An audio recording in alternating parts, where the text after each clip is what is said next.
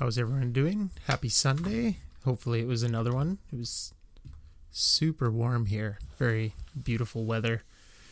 Might be getting my base coat in for my tan finally instead of being extremely pasty boy.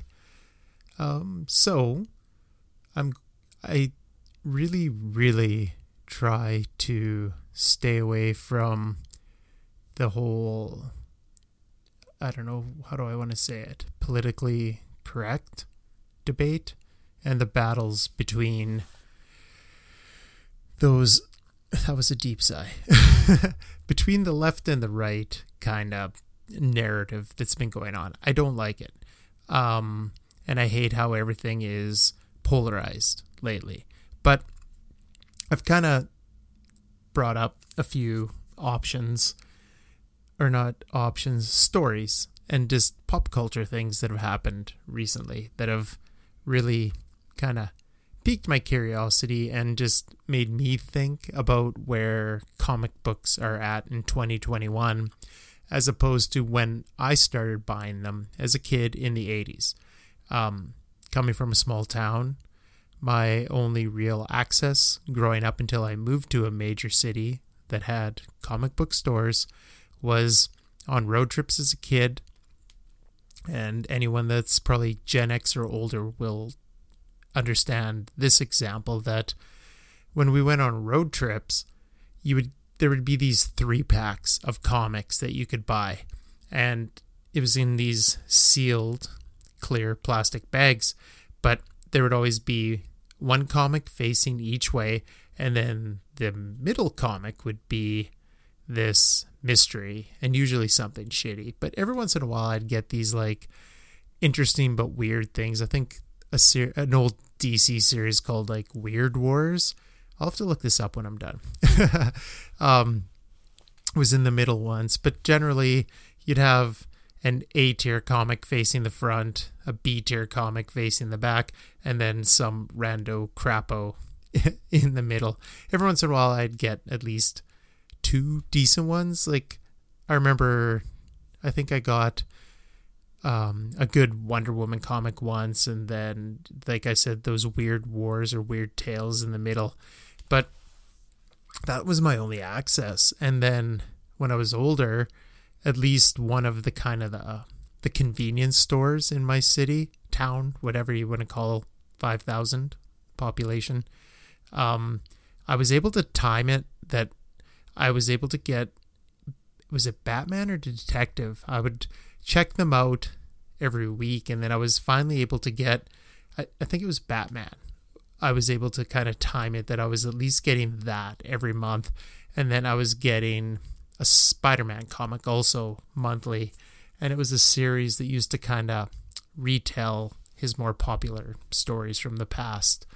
Um, and dirty little secret, my favorite part was the back few pages had Spider Ham comics in it, and I almost wanted that more than the actual Spider-Man stories. So, and Spider Ham is awesome. but and I had this conversation with my one friend who does work at a comic store, and in the 80s, comics were directed at teenage boys. And I think as time has gone on, like in the 90s, it was directed at 20 year old men because we had all grown up. And I don't know why it started at that point that in the 80s it was still mostly directed at teenagers, but that's when the Frank Miller and the darker stuff kind of came in. But there was this wave that comics started becoming for grown ups starting around that time. And so I didn't care because I was growing up and everything seemed to be marketed at my age, my generation. And so now it almost feels like comics are directed now at 30, 40, 50 year old men, or at least the superhero genre. Let's go with that.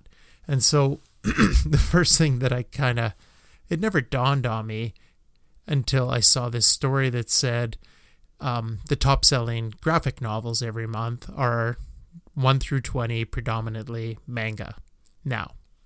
And so, what has brought that on? And so, I saw a tweet by Gerry Conway, famous comic book guy, um, notable, notable, I guess. We'll use Punisher as the first example, but he's also created, I believe, Ms. Marvel, Power Girl, and a few other pretty, um, very big names as far as characters through 70s, 80s, 90s, especially Punisher, and now Ms. Marvel, especially since she became kind of the flagship character at the end there for the Marvel Cinematic Universe. So Gerry Conway has made some pretty impactful, super cool characters, um, especially as a guy in his late teens and then early 20s when Punisher started really ramping up and becoming that.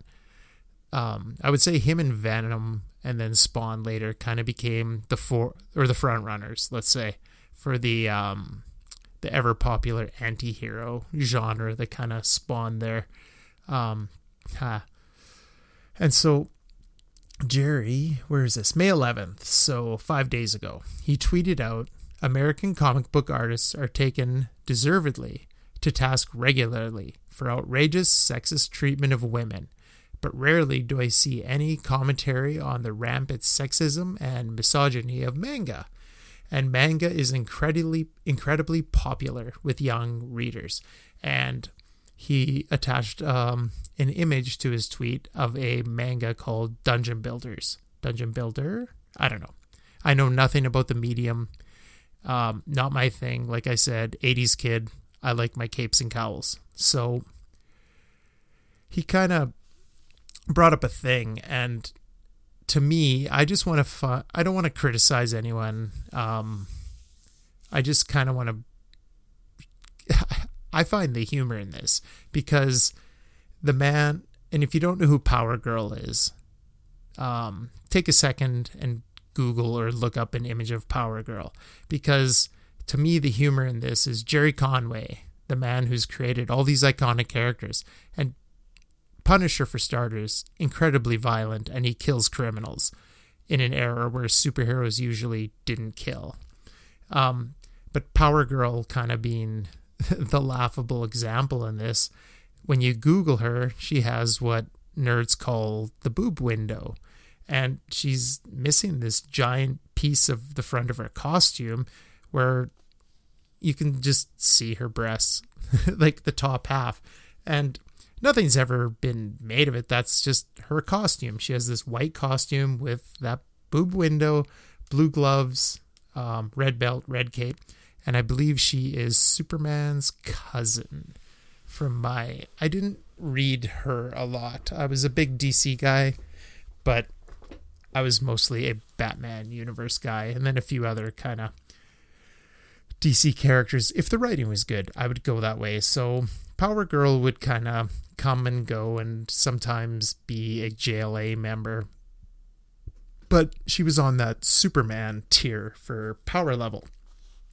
And so to me, I just find the humor in this that the guy who created The Punisher and Power Girl is kind of on the attack for how manga now portrays women and the way they're drawn. So I did click on the image that he attached, and yeah, the cover of this dungeon builder has an insanely, like, outrageously drawn female character on the cover um, with giant breasts, and just they're barely covered. And I get it, but I don't know if he sees the humor in it coming from him.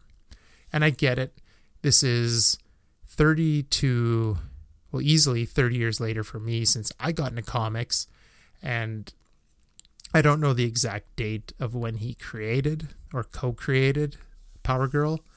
Um, but I just find it funny that now, and I ha- when I was chatting with my friend, they said that manga is their predominant market is teenagers.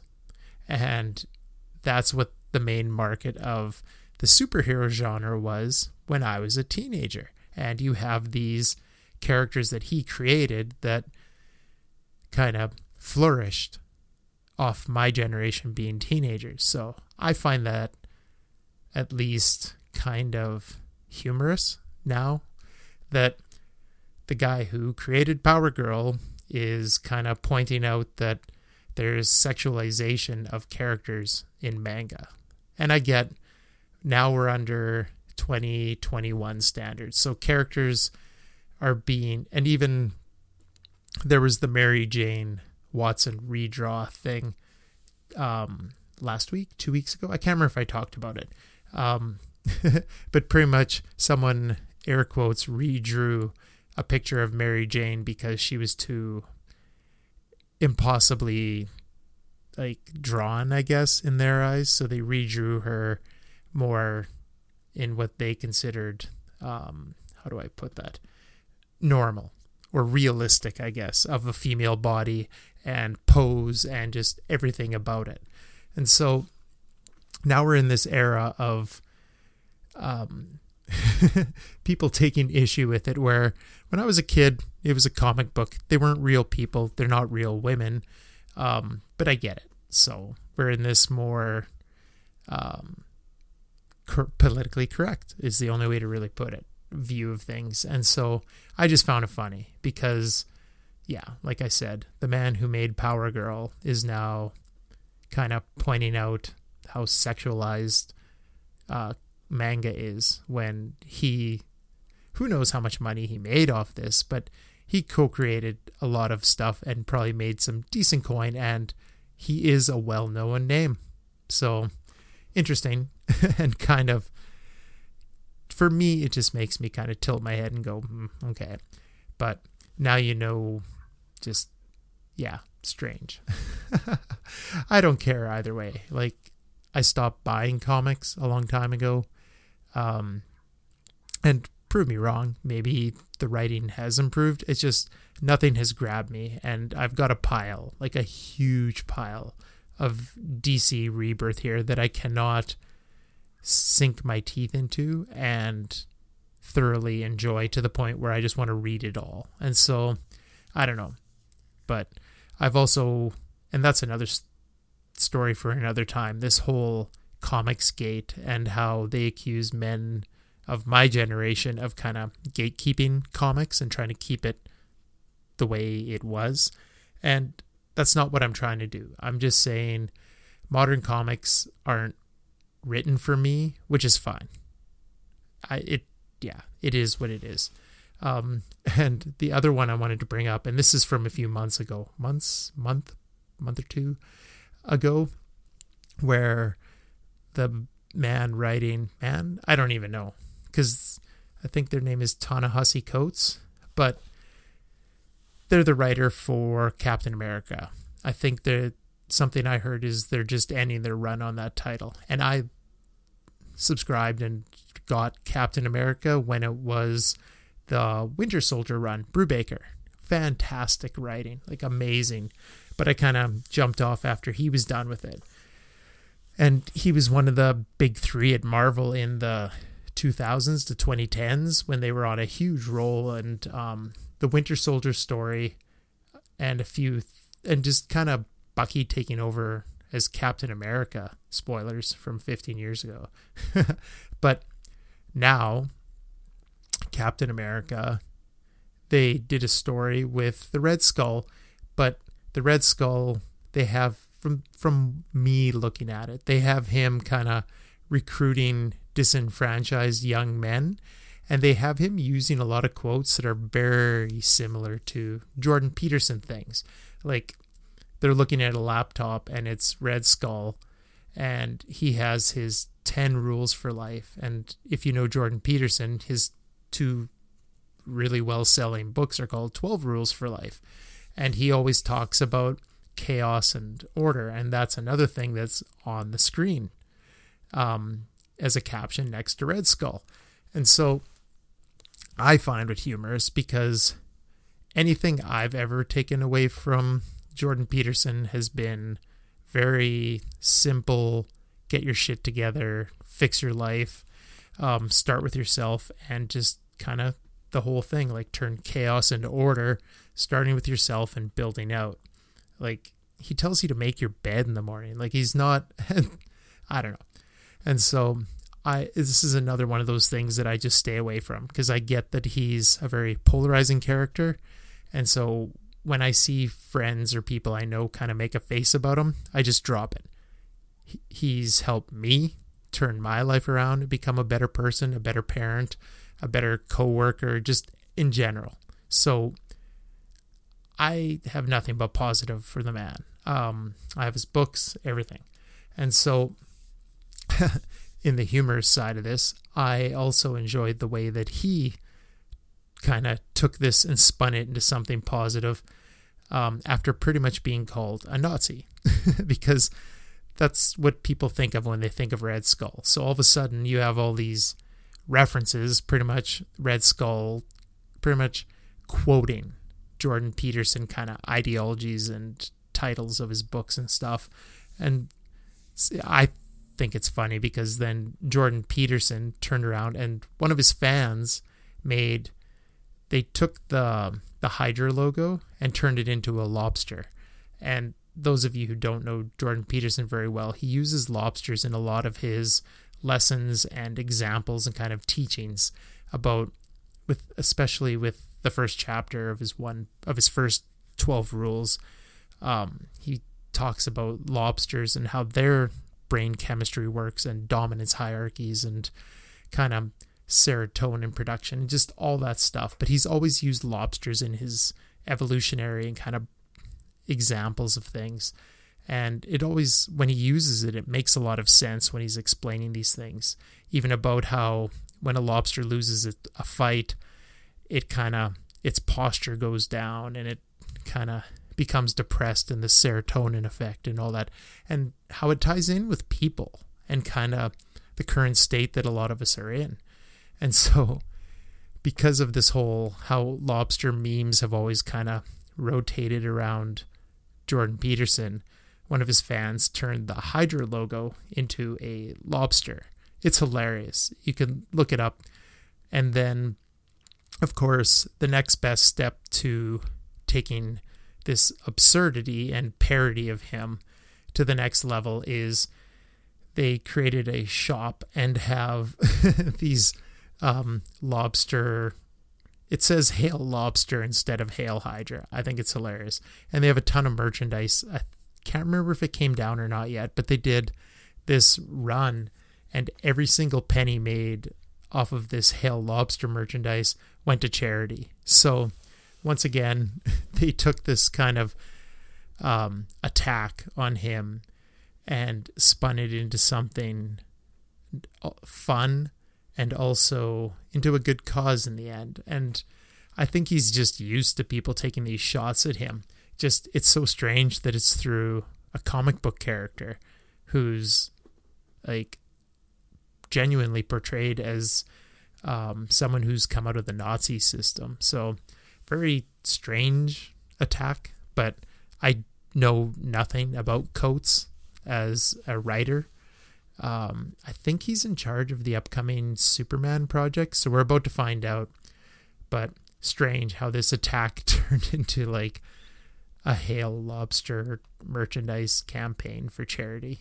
But once again, we're living in this PC world, and polarized world where people are taking these shots at each other and there it never seems to be this like rational middle ground and I don't know. I just find the humor in it and I'm glad that others have found the humor in it, especially with this hail lobster thing. Um, but I don't know. It's weird. Comics is weird.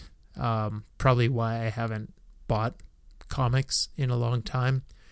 Um, I don't even want to be involved in the battle I see a lot of um, YouTube content creators, and they're and I stopped following a few of them for a while because it was this constant um, up in arms, outrage, clickbait stuff like, "Oh, Star Wars is under attack now. This is under attack," and and it just you get desensitized to this crap. And at the end of the day, I just want to enjoy my comic book characters, and I want good writing. I don't care if the character is a blue five-eyed alien from space. If the writing's good and the story's good, I'll buy it. I'll read it. I'll support them. once the writing gets bad, just whether it's an unengaging story or if I hate the term woke, but if it's like some kind of woke cause or statement that they're trying to make through the comic books, I'll probably unplug and walk away as well. So that's where I'm at. that's kind of the interesting fun that I've found in this lately. Um, I have no desire for this to go on and become a debate. Um, if you disagree with me, that's perfectly fine. I'll listen to your side. Like, the art of the conversation's dead. but I just found these were funny that the Power Girl creator is now accusing other medium of drawing women too scantily sexist. I don't know. But once again, like I said, it's 2021 and we're living by different rules now. So read what you read, like what you like. I just think it's kind of funny. But right on. Um, once again, as always, you can find me on Twitter, Facebook, Instagram. Um, the Insta one is more personal stuff. I think I just post what I eat and when I go for runs to keep me motivated. Um, if you like what I'm doing, I do have a Patreon for Second South. Um, I'll put a link for it in the episode here. But other than that, have a good week. I think the warm weather has finally set in and I'm happy. So I'll be going for way more walks and I'll be showing off the pasty white bod until I can get some more sun in. But right on. Have a fantastic week and I'll talk with you soon.